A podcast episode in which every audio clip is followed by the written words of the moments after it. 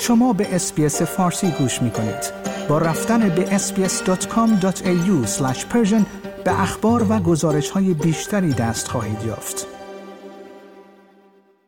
سازمان امنیت داخلی اسرائیل اعلام کرده است عملیاتی به رهبری جمهوری اسلامی ایران در خارج از کرانه باختری برای ترور ایتامار بنگویر وزیر امنیت داخلی این کشور و حمله به اسرائیلی ها را خونسا کرده است.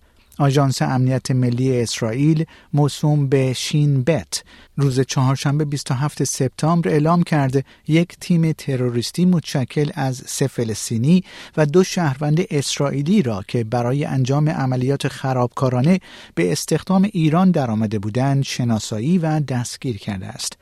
در پی اعلام این خبر آقای بن‌گویر نیز در پستی در صفحه اکس خود نوشت من از اعضای سرویس امنیت عمومی و نیروهای امنیتی که منجر به افشا و دستگیری هسته تروریستی شدند که قصد ترور یک وزیر در اسرائیل را داشتند تشکر می کنم.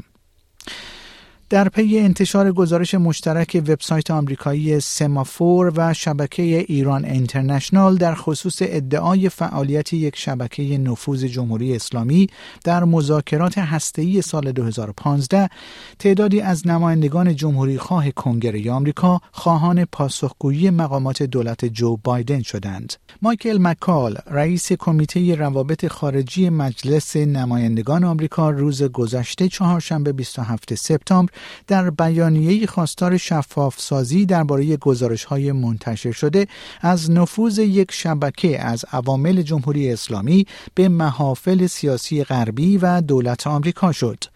وبسایت سمافور و شبکه ایران اینترنشنال در گزارشی با انتشار آنچه می‌گویند مکاتبات و ایمیل های منصوب به مقام های وزارت خارجه ایران است مدعی شده بودند که افرادی نزدیک به رابرت مالی نماینده تعلیق شده آمریکا در امور ایران در جریان مذاکرات برجام با شبکه ای از کارشناسان وابسته به جمهوری اسلامی ایران در ارتباط بوده است.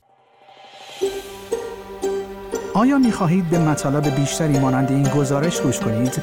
به ما از طریق اپل پادکست، گوگل پادکست، Spotify یا هر جای دیگری که پادکست های خود را از آن می گیرید گوش کنید؟